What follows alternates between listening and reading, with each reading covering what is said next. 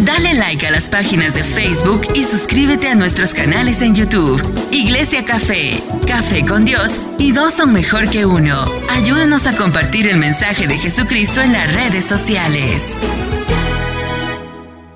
Usted sabe que mi esposo se llama Domingo, le dicen Mingo, pero también le dicen Junito. Entonces, para diferentes clases de personas, Él tiene un nombre. Para el gobierno, para el certificado de nacimiento, Él es Domingo. Para los más cercanos, Él es Mingo. Y para su familia, Él es Junito. Cuando vamos a Puerto Rico dicen, no, ese es Junito, el hijo de Junior. Y yo digo, Junito para mí es alguien pequeñito. Entonces, aunque mi esposo tiene tres nombres, sigue siendo uno mismo. Y cada nombre significa algo para cada uno de los seres queridos que se le rodean. Y así es Dios. Y en esta mañana yo te voy a enseñar conociendo al Dios de Abraham. Pero yo quiero que usted diga, voy a conocer a mi Dios. Porque Dios es muchas cosas. Nosotros lo hemos limitado. Nosotros le hemos puesto a Dios un pare. Nosotros mismos hemos determinado quién es Dios. Para muchos Dios es Dios. Para los ateos Dios no existe. ¿Cierto? Ellos dicen que Dios no existe. Ellos dicen que venimos del mono. Del mono viene la abuela de ellos, yo no los dinosaurios y se dejan llevar por la historia. Pero hoy yo te voy a hablar del Dios de Abraham. En Romanos 4:16, si me lo busca, pastor, por favor, y usted búsquelo en su Biblia. Cuando lo tenga me dicen amén. Así que la promesa se recibe por medio de la fe un regalo inmerecido. ¿Escuchó? Dios te da una promesa porque tú la crees. Pero cuando Dios te da esa promesa es un regalo inmerecido. No te lo mereces.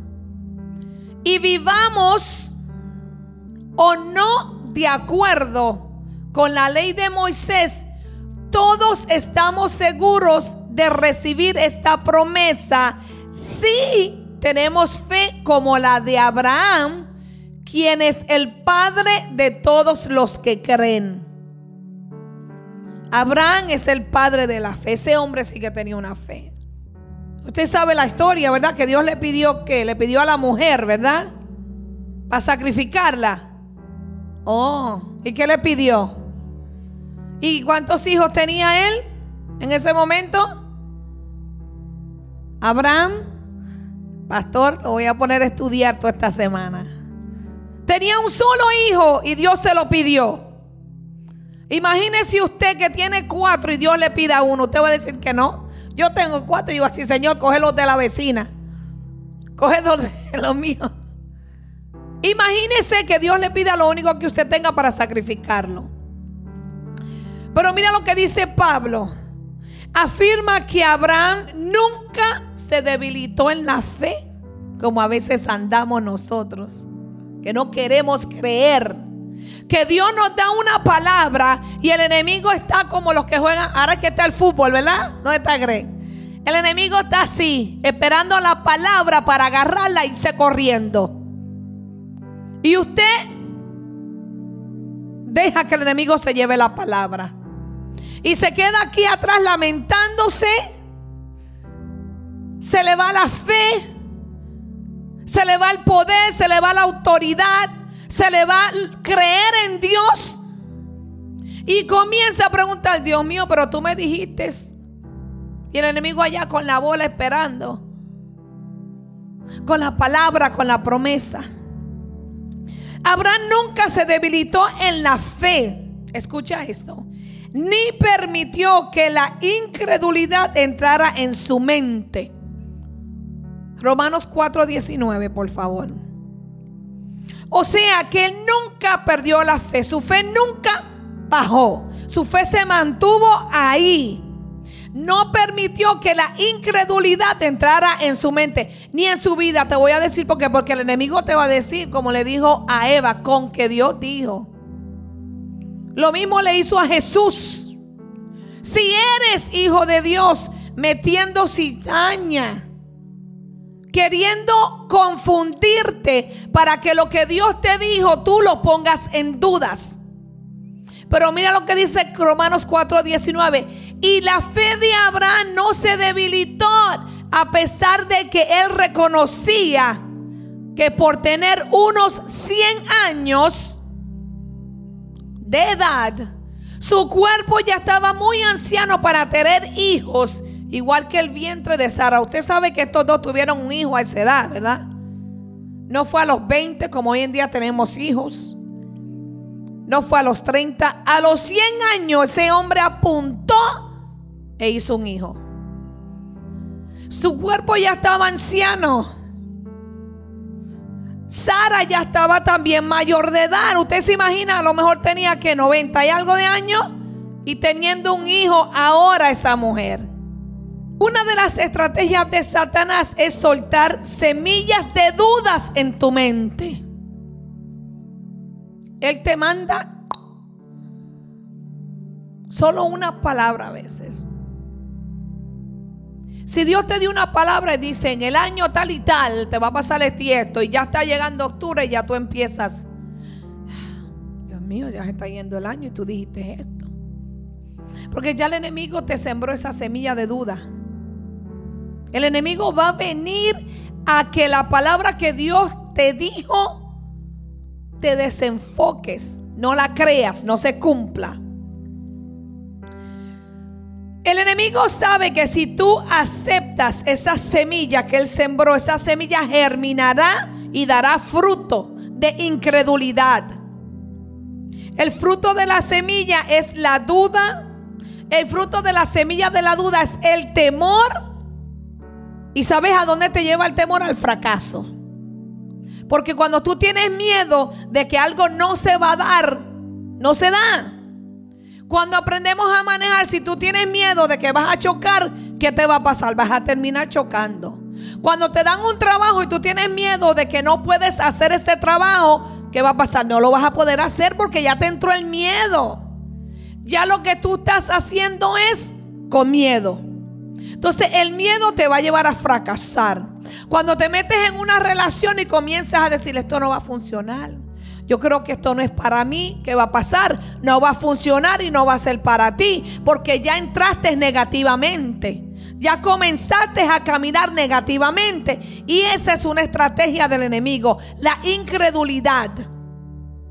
Que tú dudes de lo que Dios dijo que tú podías hacer o de lo que Dios te iba a dar. Abraham era un hombre que tenía íntima relación con Dios. Muchos no tienen relación íntima con Dios. A veces usted quiere tener una relación humanamente, pero no quiere tener intimidad. Entonces, después la persona busca con quién tener intimidad y es una bárbara, es un culpable, pero usted descuidó la intimidad con esa persona. Usted descuidó la relación, descuidó la comunicación. Muchas veces estamos en proceso, en situaciones y decimos, yo no siento a Dios. Yo vengo a la iglesia y ya no siento nada. Yo oro y no siento nada. Yo adoro y no siento la presencia de Dios. ¿Sabe por qué? Porque la intimidad, la comunicación y la relación tiene que ser algo que se practique diariamente, no solamente cuando hay una necesidad. Usted sabe la gente que nos escribe por Messenger de otros estados. Ore por nosotros que se me rompió la relación. La mujer se fue y se llevó los niños. Ahora está buscando oración. Pero mientras estaba bien te olvidaste de Dios. Ahora quieren que Dios prenda la varita mágica y le haga un milagro. Pero mientras tanto, ¿dónde estaba tu intimidad, tu comunicación y tu relación con Dios? ¿Dónde estaba?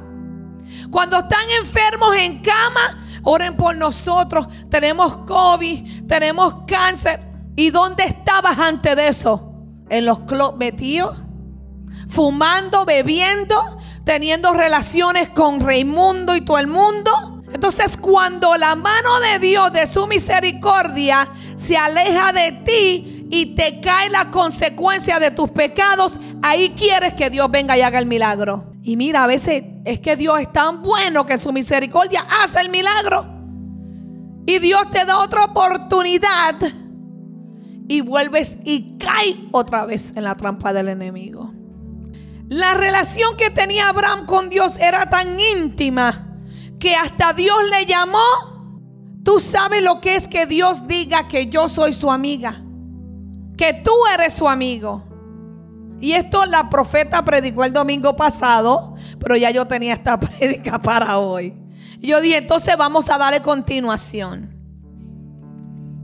Cuando yo estaba en el mundo, yo tenía una amiga de 20 años. Ella tenía, teníamos una amistad de 20 años. Ella murió en el 2021. 2020 murió ella. 20 años de amistad. La única amiga que yo he tenido en mi vida, he tenido conocidas. Y ella fue uno de los instrumentos que Dios usó para que yo conociera a mi esposo. Y yo era la parrandera, la que me gustaba bailar ella era la que nos guiaba. Ella no tomaba. Y ella pues era el designated driver, como le llaman en inglés. Salíamos mujeres y yo le decía, para mí esta palabra no es mala, es bicha, que quiere decir mejor amiga. Yo le decía, bicha, te toca manejar hoy porque yo quiero... Y ella manejaba, nos llevaba a la casa, la última que llevaba a la casa era a mí, y se quedaba en mi casa para asegurarme que yo estaba bien. Me buscaba a mis hijos a la escuela. Tenía mis tarjetas de banco de crédito, mis PIN. Nunca me faltó un dinero. Le prestaba mi carro. Tenía llaves de mi casa. Era mi amiga. Era mi confidente. Se llevó secretos míos cuando murió. Y yo aún tengo secretos de ella. Sus hijos me dicen tití y me piden la bendición. Ella fue mi amiga. Pero hubo un tiempo en que nuestra amistad tuvo que separarse. Porque ya la vida que yo viví con ella no era la misma que Dios quería que yo viviera. Pero nunca dejamos de comunicarnos. Por ella vine yo a este estado, a Pensilvania. Y Dios se la llevó. Pero era mi amiga, era mi confidente. ¿Sabes cuán honrada yo me sentía que cuando hablamos ella me decía, bicha, el día que yo muera, yo quiero que seas tú. Y yo, yo, yo no. La que la despida. Y sin querer, queriendo, lo tuve que hacer. Fue fuerte. Son 20 años que nos conocíamos. Abraham creía y actuaba de acuerdo a cada palabra que salía de la boca de Dios. Era tan amigo de Dios que él le confiaba sus secretos. Dios le confiaba secretos a Abraham. Pero ¿sabes qué también hacía? Le daba dirección a la vida de Abraham. Dios lo dirigía. Cuando tú tienes un amigo de verdad, porque hay muchos que dicen llamarse amigo y son más enemigos que el mismo enemigo. Se te pegan porque tienes algo que ellos necesitan. Y cuando te chupan lo que necesitaban, se te van del lado y eres lo peor que han conocido en su vida. Eso no son amigos. Esos son lapas, murciélagos, que vienen a chuparte y después se van. Entonces, Dios dirigía la vida de Abraham y Abraham hacía lo que Dios le decía sin preguntarle por qué y para qué. Cuando tú tienes un amigo, una amistad, te va a llevar por el buen camino, te va a dar buenos consejos, nunca te va a criticar, nunca te va a traicionar, nunca va a hablar mal de ti. Escoge tus amistades bien y cuidado con la familiaridad. Cuidado a quien le abres la puerta de tu casa. Porque como como el cuento de Caperucitas, el lobo se disfraza de ovejas. El enemigo se disfraza también. Y a veces son personas que son usadas por Él para influenciarte, sacarte del propósito de Dios y que no se cumpla lo que Dios dijo en tu vida. Por eso tienes que dejar de dirigirte por Dios. Antes de tú traer a alguien a tu casa, de abrirle tu corazón o tu amistad, órale a Dios. Señor, si esta persona no me conviene, sácala de mi lado, remuévela o muéveme a mí. Señor, si esta persona viene a hacer bien a mi vida, bienvenido. Si no, Señor, llévatela lejos. Manténla a miles millas de distancia.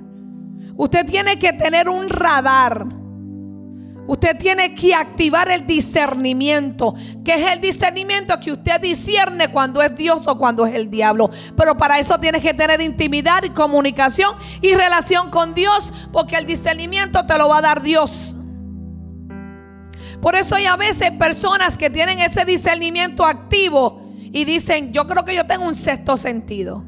Porque esa persona a mí como que no me cae. Hay algo en él o ella que no me cae. Ese es el discernimiento. Y ahí es donde tú tienes que orarle a Dios, Señor, ¿qué es lo que carga esa persona que me incomoda? No prejuzgue, no juzgue para que no sea juzgado. Ore primero. Abraham creía y actuaba de acuerdo a cada palabra que salía de la boca de Dios. Cuando él le dio la promesa de un hijo, inmediatamente Abraham creyó y la confesó en todo el tiempo. ¿Has creído lo que Dios te ha dicho? ¿Lo has confesado todo el tiempo? ¿Qué estás haciendo para que esa palabra se cumpla? ¿Estás sentado esperando que del cielo te caiga con las manos abiertas? ¿O estás caminando ya en esa palabra? Porque si Dios te dijo, te voy a dar un negocio, ¿Cuánto dinero estás ahorrando para sacar el permiso para ese negocio? Si Dios te dijo te voy a dar una casa, ¿cómo está tu crédito? ¿Cuánto dinero tienes apartado para el pronto de esa casa? Si Dios te dijo te voy a dar un carro, ya sacaste la licencia. ¿Estás viendo? Que a veces queremos brincar los pasos y las cosas no salen bien porque no estamos en orden. Porque no vamos sobre la dirección de Dios, vamos sobre nuestros deseos y vamos haciendo lo que queremos. Oh, Dios dijo que yo iba a tener un carro, pues yo me voy a ir a comprar un carro y todavía no sé ni prenderlo. Dios dijo que yo iba a tener una casa, voy a empezar a buscar casa y tengo el crédito que, que ni, ni Credit Karma me lo quiere abrir. Cuando meto mi seguro social, Credit Karma sale rojo. Si Dios puede hacer milagro. Si Él lo quiere, lo hace con el crédito malo, con dinero sin dinero. Pero tú tienes que poner de tu parte. Dios te dijo que ibas a ser evangelista. ¿Cómo te estás preparando para ser evangelista? Dios te dijo que vas a ser pastor. ¿Cómo te estás preparando para ser pastor? ¿Sabes lo que yo hice cuando Dios me dijo que yo iba a ser pastora, profeta? Comencé yo misma a instruirme como profeta. Comencé a buscar qué es un profeta, qué hace, cómo se acerca a Dios, cómo entiendo si es Dios o el diablo o mi emoción lo que está hablando. Y comencé a prepararme bajo la dirección de Dios. No a mi manera, porque si yo le hablo a usted como yo veo las cosas, mire, usted se va de la iglesia. Si yo le hablo a usted como yo lo veo en el mundo natural, no hay nadie aquí hoy. Pero yo me dejo llevar por Dios, por la dirección de Dios. Así que estás creyendo y confesando la palabra que Dios te dio en todo el tiempo.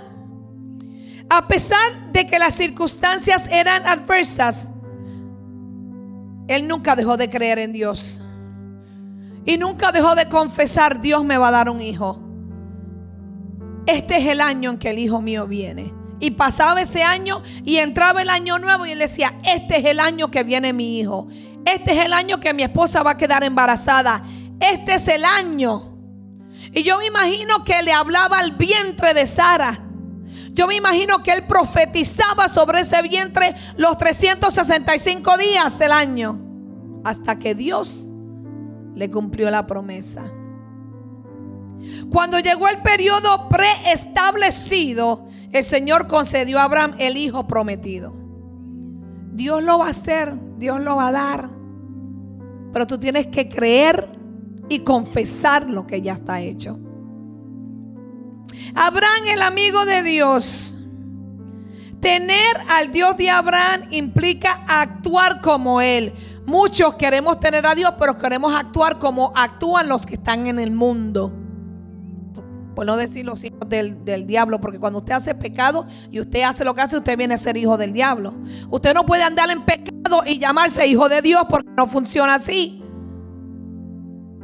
Usted no puede estar haciendo cosas que usted sabe que son malas y después decir, ay, yo soy hijo de Dios. Pero de lunes a sábado usted es un diablito. Usted tiene que actuar como Dios. Cuando usted, usted, tiene una influencia positiva en su vida, cuando usted tiene una influencia buena en su vida, usted sabe lo que usted hace, usted actúa como esa persona. Ahora, cuando usted está en el mundo y usted tiene influencias negativas, ¿sabe lo que pasa? Usted actúa como ellos. Porque usted tiene que caer bien en el grupo. Como dice el, el americano, you gotta fit in. Because if you don't fit in, you can't be here. Así me pasó a mí cuando me metí en las pantillas. Yo tenía que actuar más fuerte que las que estaban ahí. Yo era más guapa que las que estaban ahí. Yo era más arriesgada que las que estaban ahí. Para que me aceptaran, yo tenía que actuar de esa manera. Ay, tú no te atreves a romperle las llantas a ese carro. ¿Qué no qué? ¡Fua, fua! ¿Y ahora qué? ¿Y sabe para qué era? Para que me aceptaran. Because I wanted to be part of them. Yo quería ser parte de ellos. Entonces empecé a actuar como ellos. Pero cuando estamos en los caminos del Señor y comenzamos esa amistad con Dios, usted tiene que actuar como su mejor amigo. Tienes que actuar como Él. No puedes actuar de la manera que eras antes de aceptar a Jesús y llamarte hijo y amigo de Dios. Muchas veces anhelamos los beneficios que Abraham recibió. ¿Verdad que sí? Muchas veces queremos, vemos a alguien que Dios lo usa. Wow, yo quiero ser como ese hombre, yo quiero ser como esa mujer, yo quiero esa iglesia, yo quiero esa casa, yo quiero ese trabajo. Pero, hey, no estamos dispuestos a pagar el precio que se paga. No estamos dispuestos. Cuando yo me criaba para tú, para tú ser pastor tenías que estudiarlo. Te mandaban a una escuela cuatro años y te daban un certificado que decía que tú eras pastor. Pero no pasaba ninguno de los procesos. Porque todito se lo daban ahí. Todito se lo ponían ahí encima. Era dado todo. Ahora hay que pasarlo, vivirlo, para después obtenerlo. Entonces, todo tiene un precio. Tu vida tuvo un precio. La sangre de Cristo fue derramada por ti, por mí. Para que tú vivieras, se tuvo que derramar sangre. Se tuvo que matar a alguien para que tú vivieras. ¿Cuánto aguantó tu mamá o tu papá para que tú tuvieras que comer? Para que tú tuvieras un techo. ¿Cuánto aguantamos hoy en nuestro trabajo para que nuestros hijos tengan lo que tienen hoy? Entonces hay un precio que hay que pagar para obtener las cosas. Cuando Dios lo llamó, le dijo a Abraham, vete de tu tierra y de tu parentela y de la casa de tu padre a la tierra que te mostraré. Muchos no queremos dejar estas cosas. ¿Sabe qué Dios tuvo que hacer? Sacarme de Nueva York y traerme acá. Me tuvo que arrancar de mis, de, de mis hermanos. Somos nueve y yo soy la mayor. Y todito caí encima de mí. Y me faltan 50 pesos para la luz. Toma. Y me faltan 200 para la renta. Toma. Y después María está aquí trabajando 16 horas para entonces cubrir mis gastos para mantener mis hijos. Y Dios me tuvo que arrancar de allá para traerme acá. Si no, yo no le servía al Señor. Dios nunca da sin pedir primero. Dios le dijo a Abraham, vete de tu tierra, deja a tu papá y a tu mamá, deja a tu familia si usted quiere una bendición de Dios, primero Dios te va a pedir algo. Lo primero que Dios le dijo a Abraham que dejara fue su bandera. Es decir, que renunciaría a su ciudadanía y a su patria. Renunció de donde era. ¿Cuántos de nosotros no hemos renunciado a nuestra nación para venir aquí? Porque aquí es que Dios quiere que estés. Porque aquí es donde vas a comenzar a cumplir el propósito de Dios. Porque aquí es donde Dios dijo que tú harías grandes cosas en su nombre. Después le dijo que dejara su tierra. ¿Sabe lo que es la tierra? Tus bienes. Porque muchos nos aferramos a las cosas por los cuales trabajaron toda la vida, no queremos soltarlos. Ay, no es que yo tengo una casa allá, yo no puedo dejar mi casa sola. Ay, no es que yo tengo ahí una tierrita con dos matas de plátano y una de guineo y un palo de manzana. No puedo dejar eso. Después que me costó trabajo yo obtener eso, ahora Dios me quiere mandar para Estados Unidos. No, yo no voy para allá. Entonces ahí no estás siguiendo la dirección de Dios. Porque a ti quien te está mandando y enviando es Dios. A ti quien está abriendo la puerta es Dios. La puerta de inmigración no se abrió porque, porque tú oraste, es porque Dios la abrió. Los papeles no te llegaron fue porque tú aplicaste y pagaste 700 dólares. Es que Dios abrió. ¿Cuánta gente llevan años esperando por papeles? Pero cuando tú eres amigo de Dios, cuando tú le sirves, cuando tú le obedeces, ¿sabes qué hace Dios? Busca tu papel entre medio de cientos, de miles y lo pone primero. Y le dice a la gente, estámpame este papel. Este papel tiene que salir este mes. ¿Cuántas veces yo no he ido a un trabajo y yo veo mujeres bien pipiris nice? Y yo digo, wow, estas son una, estas son una ballena, yo un tiburoncito. Que yo sé que tiene medio un bachillerato, un master. Y me dan el trabajo a mí Número uno, porque Dios les dijo. Número dos, porque tengo fe. Número tres, porque soy bilingüe.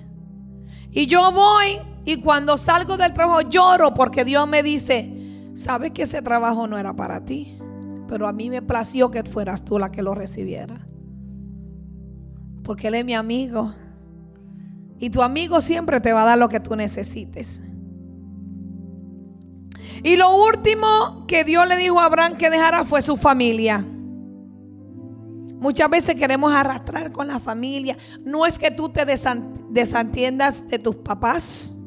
No es que tú abandones a tus hermanos, pero hay un límite. Ya Dios te dio a ti para que tú crearas tu propia familia. Porque hay hermanos que son la paz. Hay hermanos que chupan. Yo tenía uno que iba escondido a pedir dinero. Si yo no le manejo las finanzas a mi mamá, estuviera en un cuarto o viviendo con alguien. Nena, te estoy llamando. Ay, que me cortaron el teléfono, solamente recibo llamadas. ¿Tú me lo puedes pagar? Sí, claro. Nena, mándale. No voy a mandar nada. Que se busque un part-time para que pague el celular.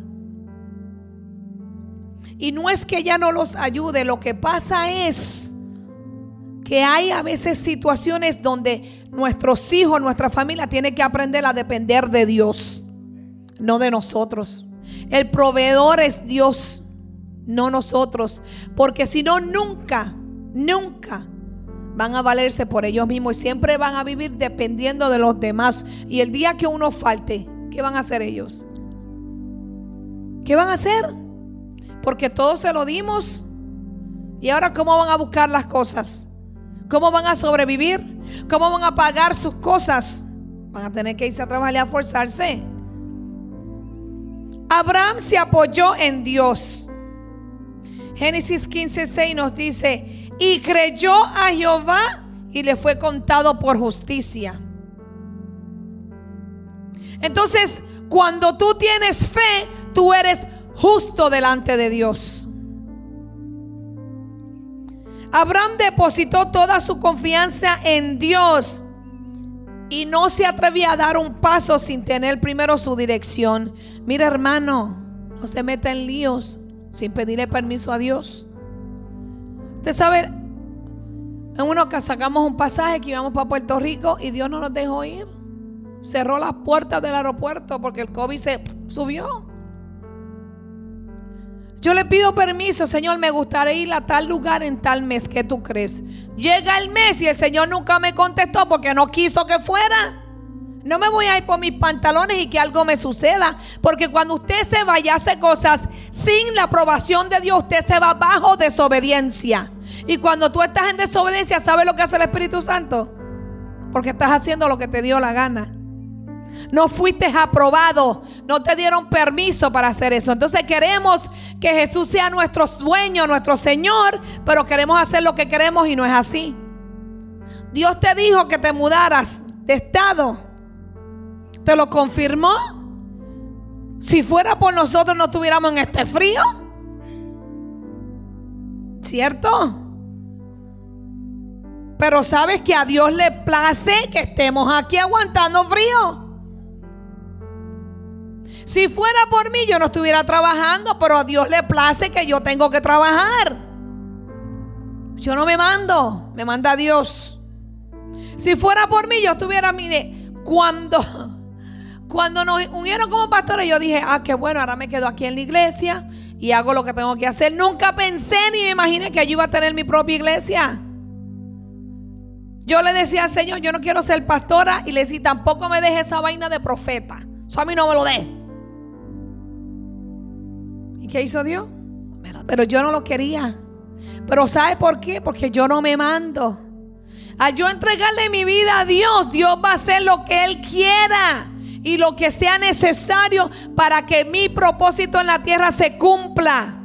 Quiero yo no quiera, me guste o no me guste. Porque esto duele. Entonces, Abraham depositó toda confianza en Dios. No se atrevía a dar un paso sin dar sin tener primero permiso. Pídale permiso a Dios. Váyese bajo la cobertura de Dios. Su dirección, sígala. Si Dios te dijo, vete por la 78, no te vayas por la 95. Porque de algo Dios te está cuidando y evitando. Mire, yo hasta para ir a Nueva York a ver a mi familia, yo le oro a Dios. Sí, porque tú no sabes lo que me puede pasar de aquí a allá. Y le digo a mi esposo, mi amor, este mes quiero ir a Nueva York. Y pasa el mes y no voy. Porque Dios no quiso. No me voy en perra, así voy para Nueva York y voy para Nueva York y voy para Nueva York. Porque no sé qué me puede pasar. La última vez que fuimos, vimos un troll de Amazon ahí cruzando el, el, el toll del George Washington que se le pegó a una Volvo y eso escuchaba como cuando usted coge una botella de agua y le hace... Y el tro de Amazon siguió y, el y yo dije, y pude haber sido yo porque esa, esa guagua Volvo no me dejó pasar a mí. yo, gracias Señor porque me cuidaste, ¿cierto niña? Gracias porque pude haber sido yo. La guagua estaba antes que yo, no me dejó pasar ella. Al frente de ella. Y viene el tro y se le metió. Y la golpeó a ella. Y yo, gracias Señor, y yo mantente a miles millas de distancia. Abraham no fue justificado por guardar la ley, sino por su vida de fe. Mire, hay alguna gente que la fe la tienen en el backpack y no el de Dora. La tienen en la mochila, no la sacan, no la usan, no la activan. Por ello Dios entró en pacto con él y con su descendencia, pues le agradó al Señor que este hombre dejara a un lado toda su confianza personal, su fuerza de conquista, su habilidad comercial para depender totalmente de él. ¿Dependes tú totalmente de Dios? ¿O solamente a veces? ¿O solamente dependes de Dios para que te cuide a tu familia, a tus hijos? Y ya.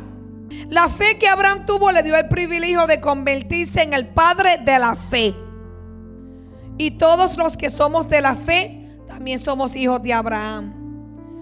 Cuando el Señor se le reveló a Moisés, le dijo, Jehová, el Dios de nuestros padres, el Dios de Abraham, Dios de Isaac y Dios de Jacob me ha enviado a nosotros. Este es mi nombre para siempre, con el que me recordará por todos los siglos.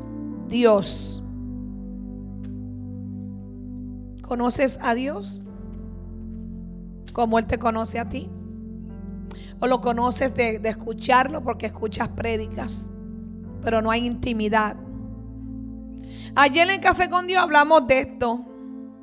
No sé cuántos escucharon a Café con Dios. Voy a hacer a los ojos para no ver. Pero hablamos de esto. Que pasamos más tiempo en esto que con Dios o hasta a veces contra nuestros seres amados, contra nuestros hijos. A veces le damos a nuestros hijos todo lo que nos piden por contar de que nos dejen quietos y nosotros estar aquí dentro. Pero a Dios le plació que su nombre fuera recordado como el Dios de alguien que depositó toda su confianza en Él. Si usted es una persona de fe, el mismo Dios de Abraham será su Dios. Dios llevó a Abraham a conocerlo de diferentes maneras de acuerdo a las circunstancias y situaciones que tuvo que vivir. Usted sabe que Dios tiene muchos nombres. Su nombre tiene muchos significados. Dios altísimo. Si conocemos a Dios como lo conoció Abraham, la perspección de todas las cosas cambiará de inmediato. Salomón dijo estas palabras, porque sobre el alto vigila otro más alto y uno más alto sobre ellos. Dios es altísimo. Él es la máxima autoridad del universo.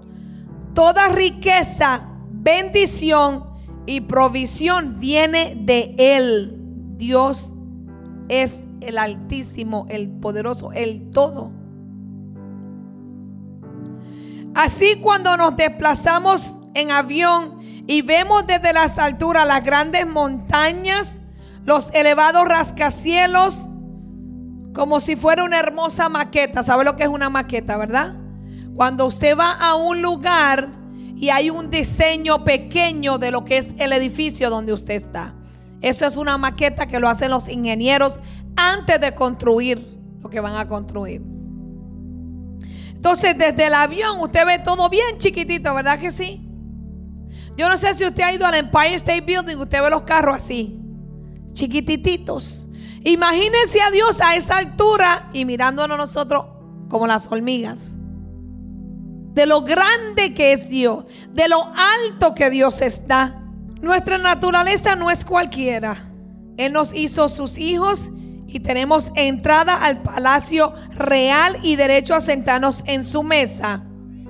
Cuando entiendes cuál es tu posición en Cristo, comprendes que tienes autoridad espiritual para hacerle frente a cualquier situación y a través de Él tienes acceso al Padre de la Gloria, a quien puedes pedirle lo que anhelas en tu corazón.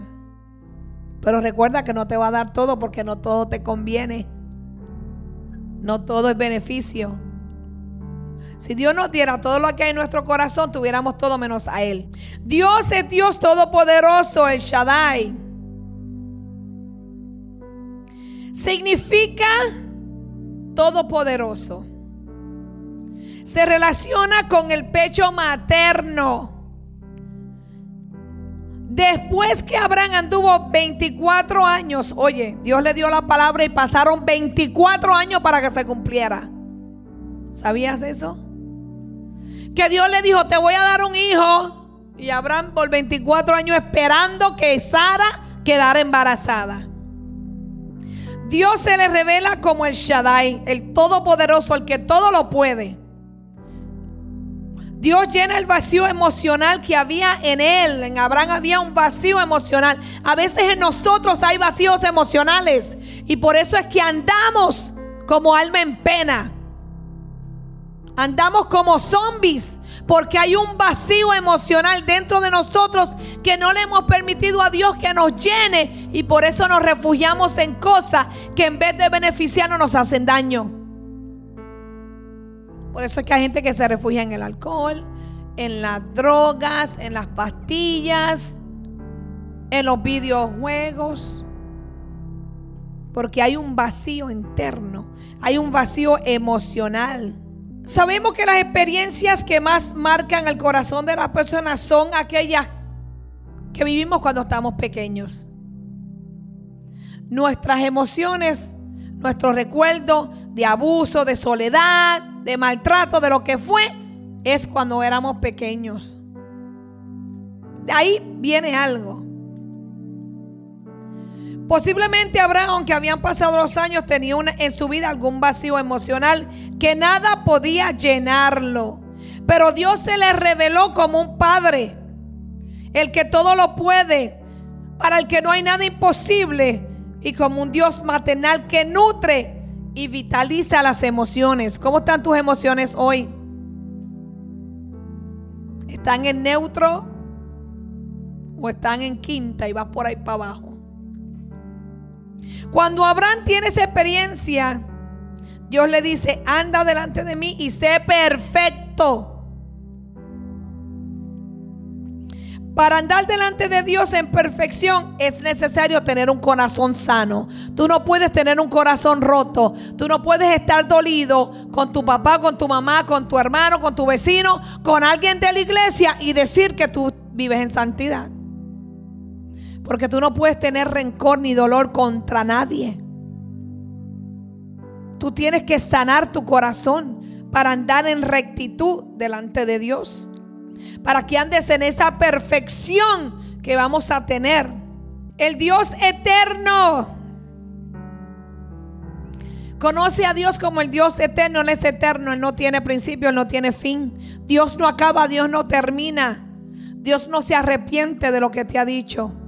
Dios cumplirá cada palabra porque no va a llegar a él vacía, pero depende de ti. Cuando tú conoces a Dios como el Dios eterno, hay un cambio en tu comportamiento. Usa las cosas de este mundo, pero tu corazón no queda ya ligado a lo material. Ahora tú vives en lo espiritual. Si servimos a un Dios eterno, no nos ligamos a las cosas terrenales.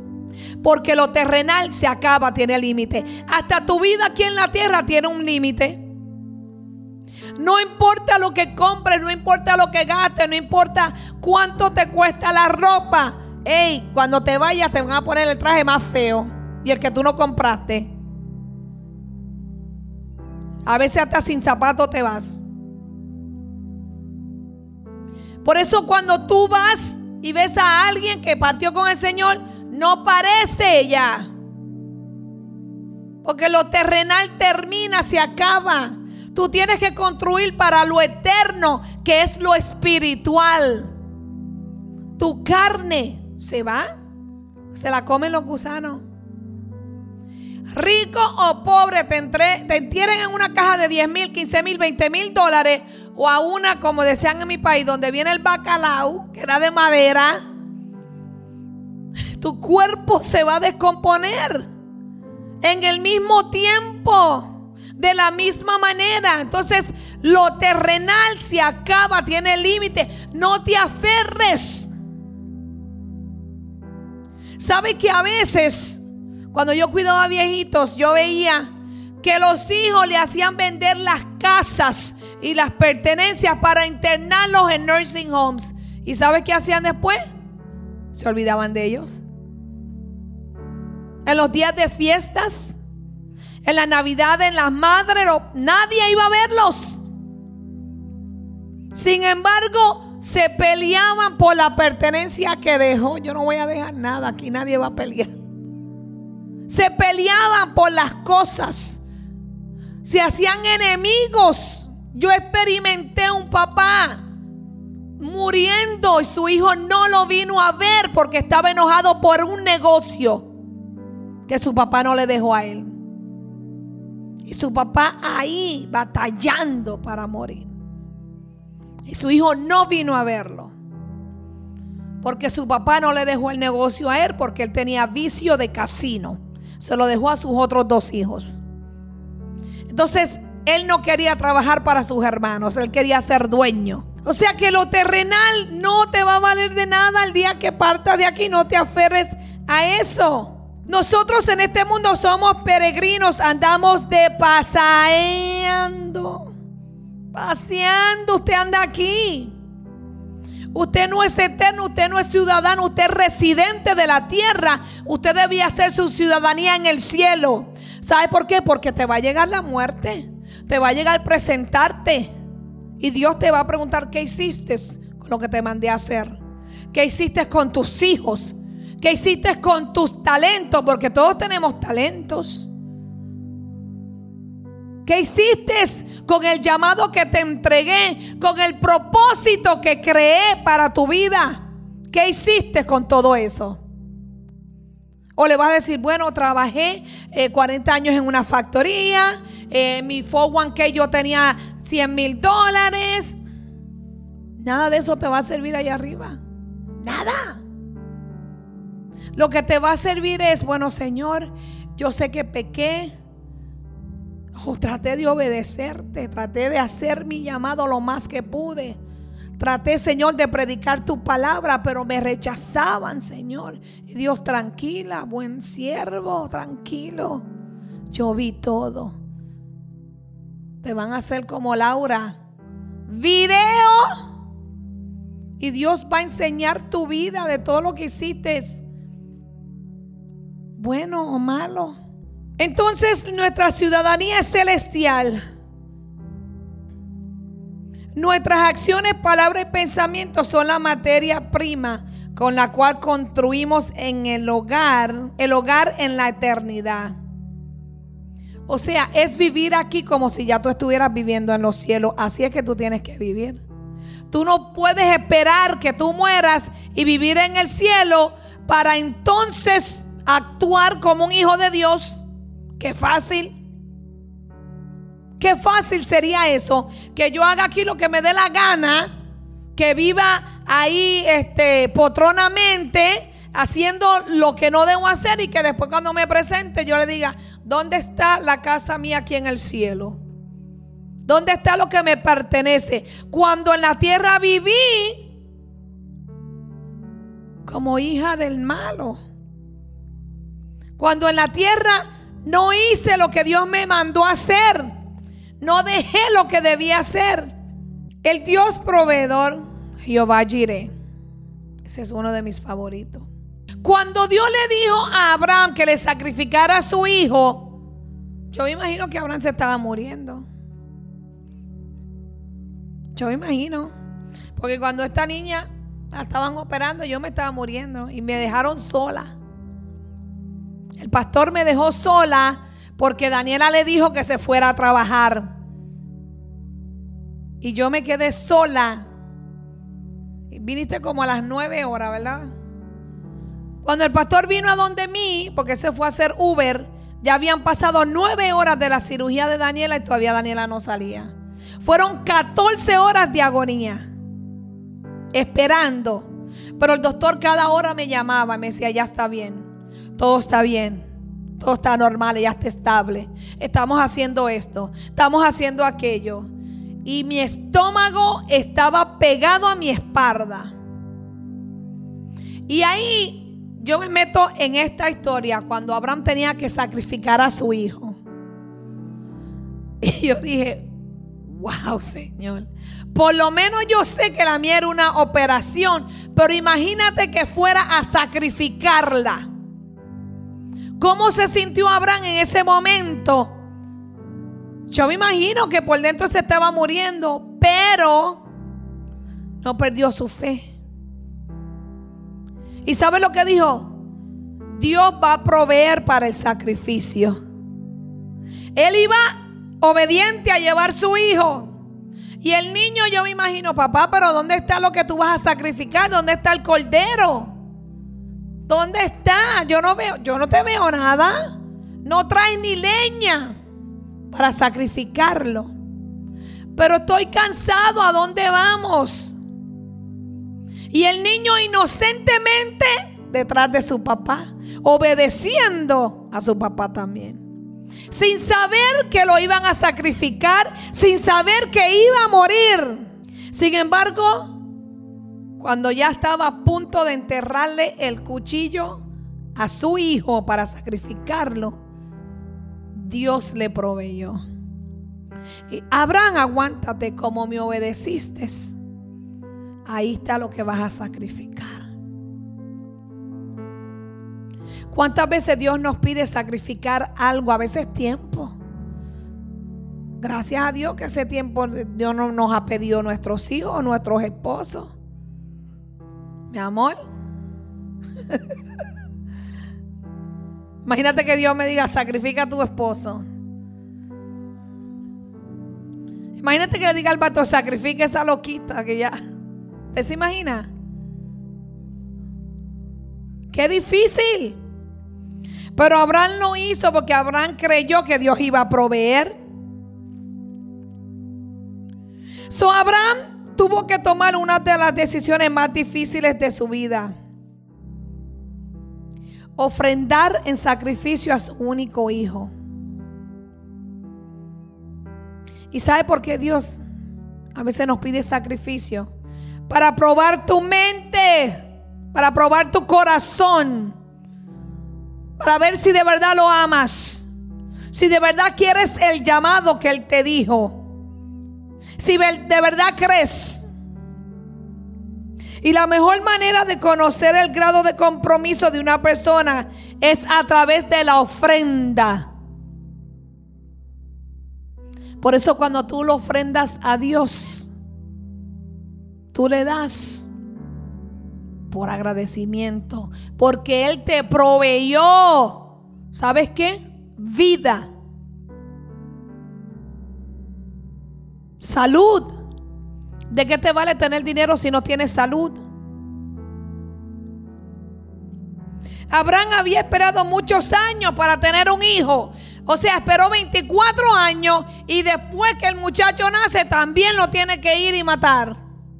Se lo tiene que entregar a Dios de vuelta. A veces Dios nos va a pedir nuestros hijos. Abraham había esperado muchos años para tener un hijo. Y cuando por fin veía el cumplimiento de su deseo, es muy probable que todo el amor que había guardado por tantos años haya sido volcado sobre el muchacho. Imagínate tú después de tantos años de orar y esperar algo que Dios te lo dé y después te lo pida. Tú sabes todo el amor que Abraham guardó para dárselo a ese niño y que después Dios se lo pidiera. Yo creo que Dios vio un amor que no tenía medidas entre Abraham y su hijo. Había un amor, uff. Pero ¿sabes qué fue lo encomiable en la vida de Abraham? La madurez con la que asumió esa difícil responsabilidad. Y sin pensarlo dos veces, emprendió camino hacia el monte a tres días de camino. Imagínate ese niño cansado caminando tres días sin saber que la muerte lo esperaba. Aunque era un tiempo prudencial para que Abraham se retractara de su decisión, él no lo hizo. Mantuvo firme su voluntad en obedecer todo lo que Dios le pedía sin argumentar, sin preguntar, solo obedeciendo a Dios. ¿Y sabes qué pasó? Que a Dios le agradó esa actitud. Le agradó tanto que no solo detuvo la mano de Abraham cuando le iba a enterrar el cuchillo a su hijo, sino que también proveyó un sustituto para el sacrificio. Abraham entendió que Dios era el proveedor de sus necesidades y que él siempre tenía una respuesta, aunque estas fueran las más difíciles en la vida. Aunque tú estés en una situación, en un momento difícil, va a llegar un tiempo que Dios va a decidir darte una bendición. Mira lo que Dios le dice a Abraham. Por mí mismo he jurado dice Jehová, que por cuando has hecho esto y no me has rehusado tu hijo, tu único hijo, de cierto te bendeciré y multiplicaré tu descendencia como las estrellas del cielo, como la arena que está en la orilla del mar, y tu descendencia poseerá las puertas de tus enemigos.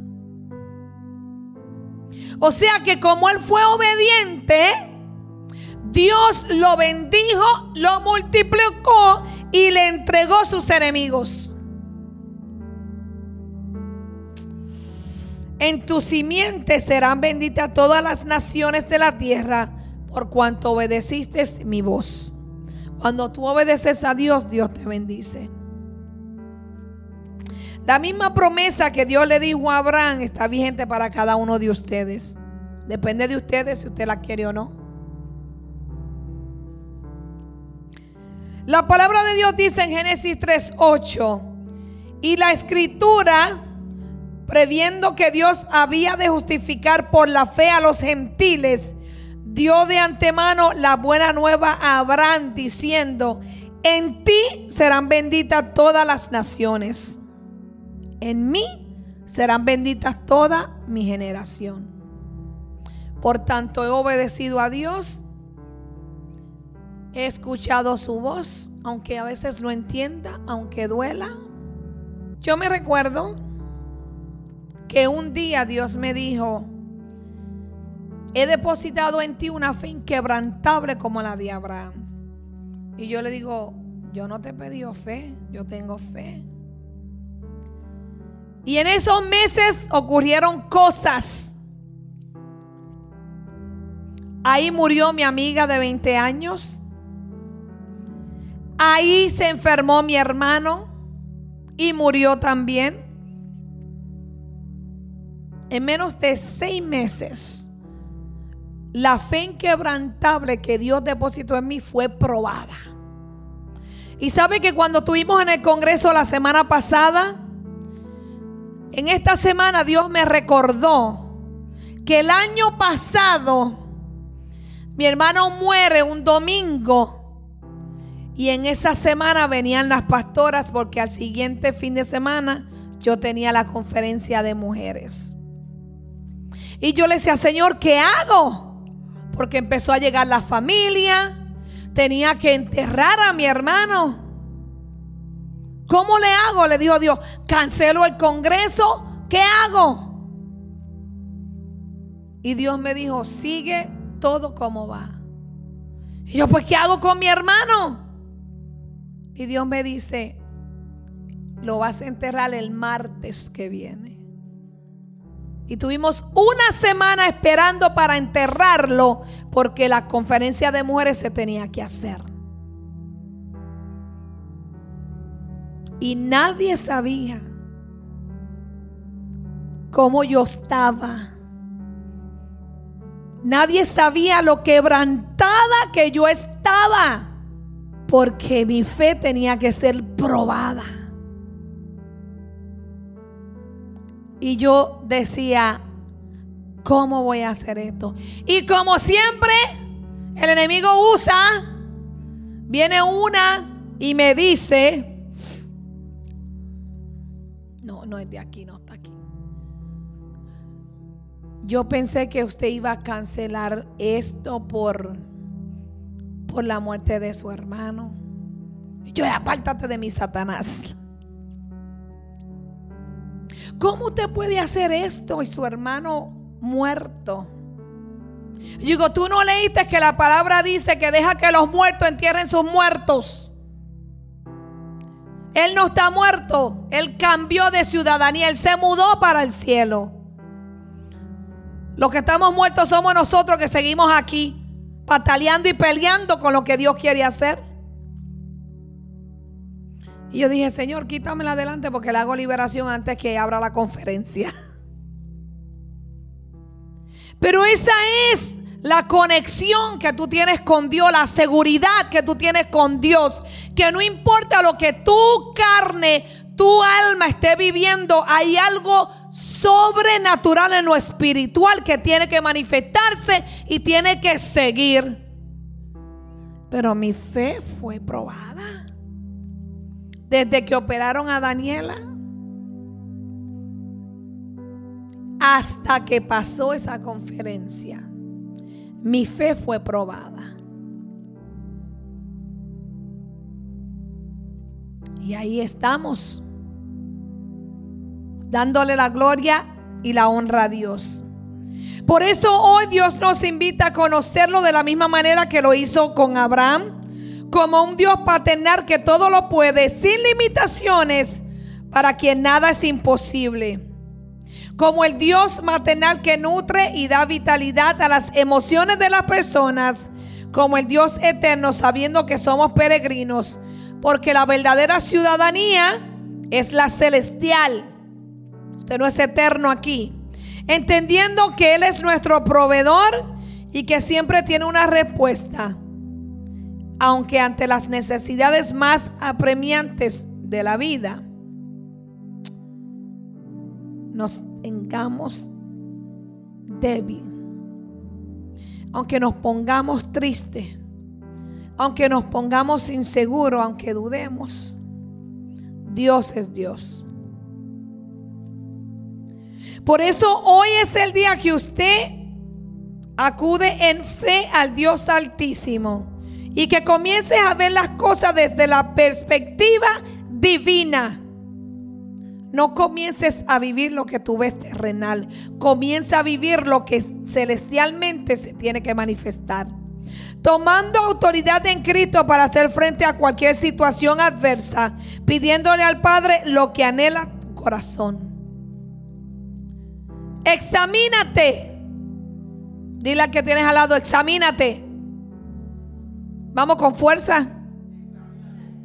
Y no permita que ninguna herida emocional en su vida, ya que para andar delante de Dios en perfección, necesitas tener un corazón sano. Así que examínate y no permitas que ninguna herida emocional en tu vida te robe esa perfección y te lastime el corazón. Dile al que tienes dado, comprométete con el Señor a que todo lo que haga sea con proyección a la eternidad. Escuche esto. Cuide sus acciones. Cuidadito lo que tú haces. Maybe el pastor, la pastora no te ven, pero Dios sí, el Espíritu Santo.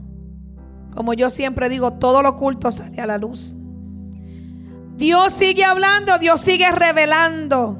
Yo no te puedo ver, el pastor tampoco, los hermanos, los líderes, pero el Espíritu Santo sí.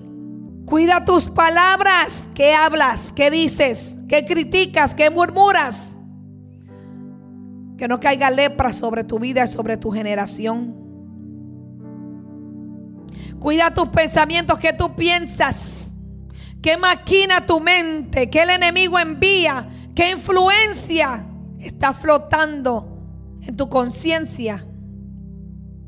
Porque de esta manera construirás tu hogar en la eternidad. Y la que tienes al lado, cree firmemente. Ay, pero con ese ánimo el hermano no va a creer. Cree firmemente que Dios siempre tiene la respuesta a tus necesidades, aún las más apremiantes, y que Él te bendecirá de una manera sobrenatural. Yo no sé, pero yo tengo un amigo y esa amistad nadie me la quita. Mi esposo es mi amigo, es mi confidente. Pero hay cosas que solo se lo digo a Dios, porque cuando tengo que hablar de mi esposo, pues voy donde Dios. Porque yo sé que Dios no va a ir a chismearle. Mira, tu esposa me dijo esto y esto de ti. ¿Qué tú vas a hacer ahora? ¿La vas a dejar? ¿Te vas a buscar otra? ¿Eh? Cuando tengo problemas con mis hijos, Yo no voy donde uno de ellos y le digo, mira, tu hermano es esto, porque te lo así, mira, mami está diciendo que tú es esto. Voy donde Dios, mira, mi hijo es esto, mira a ver qué hace. Porque tú me lo diste hasta los 18 años, a los 18 años yo te lo entregué. Yo solamente ahora soy la babysitter. Pero es tu hijo, mira a ver qué haces con él. A mi jefa, cuando se pone potrona, le digo, mira Señor, ella es rusa, yo soy hispana, pero yo soy tu hija. Mira a ver qué tú haces. Cálmala, porque si no le voy a echar el barril de aceite que tengo en casa. Yo no voy donde mi compañera de trabajo y le digo, ay, mi jefa hoy está insoportable. Yo no sé qué le pasa. Ay, Dios mío, hay días que no la soporto.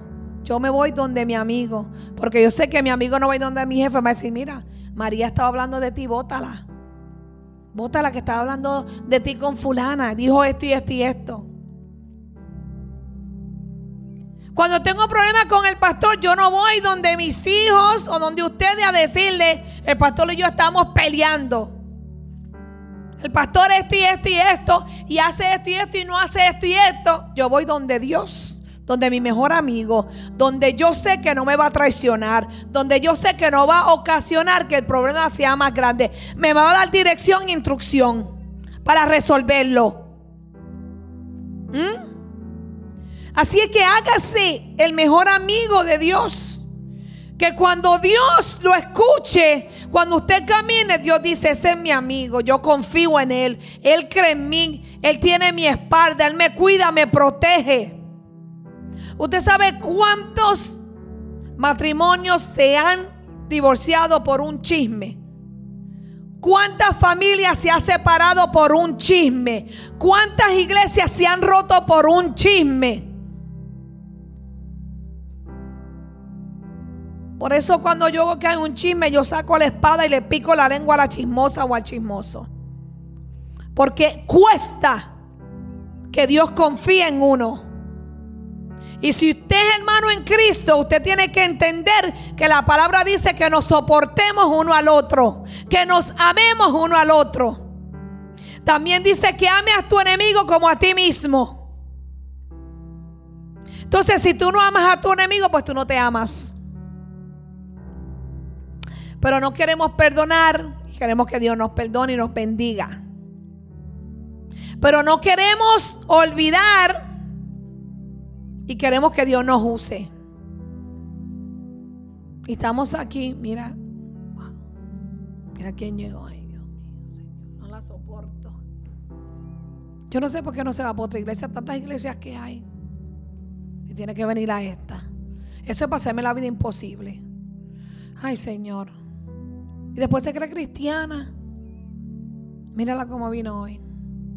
Mire que adorando a Dios con la mano en alta después que me dijeron que estaba hablando de mí. Y ahí usted sabe lo que hace. Usted contrista al Espíritu Santo. Usted demuestra que usted es inmaduro. En una amistad usted tiene que aprender a que se le va a criticar constructivamente. Mi esposo me critica pero es para construirme, no crea que es para mal. Cuando me pongo una ropa me dice, para la iglesia no. Ok. Dice, si vamos para una cena o para una fiesta de, la familia, sí. No voy a decirlo de esta mañana. Mi esposo está allá atrás. Pero acepto que necesito que alguien me hable, me diga. Y no por eso me enojo. Hay momentos que ella me dice, mami, eso, no te queda bien. Yo me voy a enojar con ella porque ella lo que quiere es el bien mío. Cuando a veces hablo algo que no debía hablarlo, mi esposo me dice, mami, lo que dijiste, la próxima vez con mucho amor. Yo está bien, mi amor. La próxima vez me pongo miel en la boca en vez de ponerme un carbón encendido. Pero es por el bien de usted. Mire, acepte corrección. Acepte que lo construyan, que lo disipulen. Hay gente que no quiere ser confrontada ni disipulada. Pero si el jefe te llama la atención, tú haces caso. Si el jefe te dice no quiero a nadie en el piso en los celulares, tú escondes el celular o si no te votan. Lamentablemente por la misericordia de Dios no puedo votarlo a usted de la iglesia. Por tenerlo en el celular. Vamos a hacer de Dios nuestro mejor amigo. Cambie este año. No sea otro. Sea diferente, sea una persona de impacto. Que cuando usted llegue a un lugar la gente diga, wow, esa mujer o ese hombre tienen algo diferente. Yo quiero ser como él. Yo quiero ser como ella. Sea un líder, no sea un seguidor.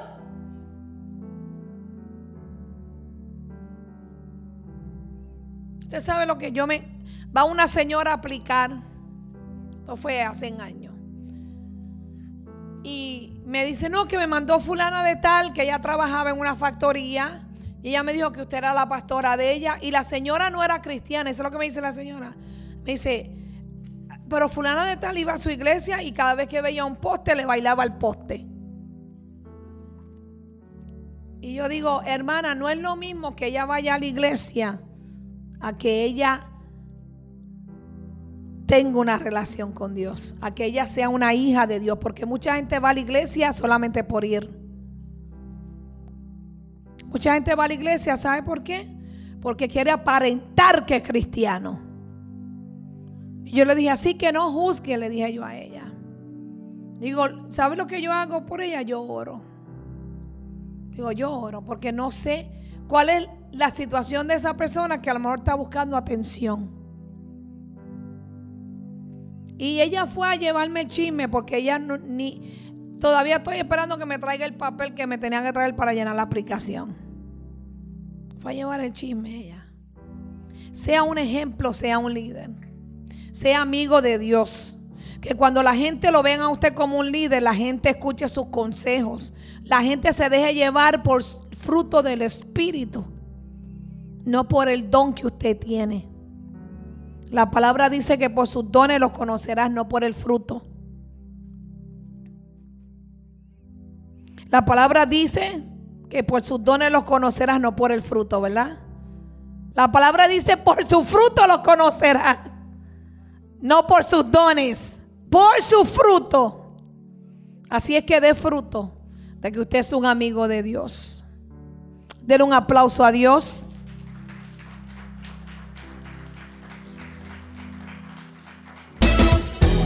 Dale like a las páginas de Facebook y suscríbete a nuestros canales en YouTube. Iglesia Café, Café con Dios y dos son mejor que uno. Ayúdanos a compartir el mensaje de Jesucristo en las redes sociales.